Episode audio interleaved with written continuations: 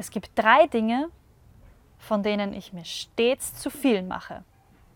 Gedanken, Hoffnung und Nudeln. Ihr kennt das mit den Nudeln. Wenn am einen Tag Nudeln übrig bleiben, braucht man am nächsten Tag wieder Soße. Wenn dann am nächsten Tag noch Soße übrig ist, braucht man wieder Nudeln.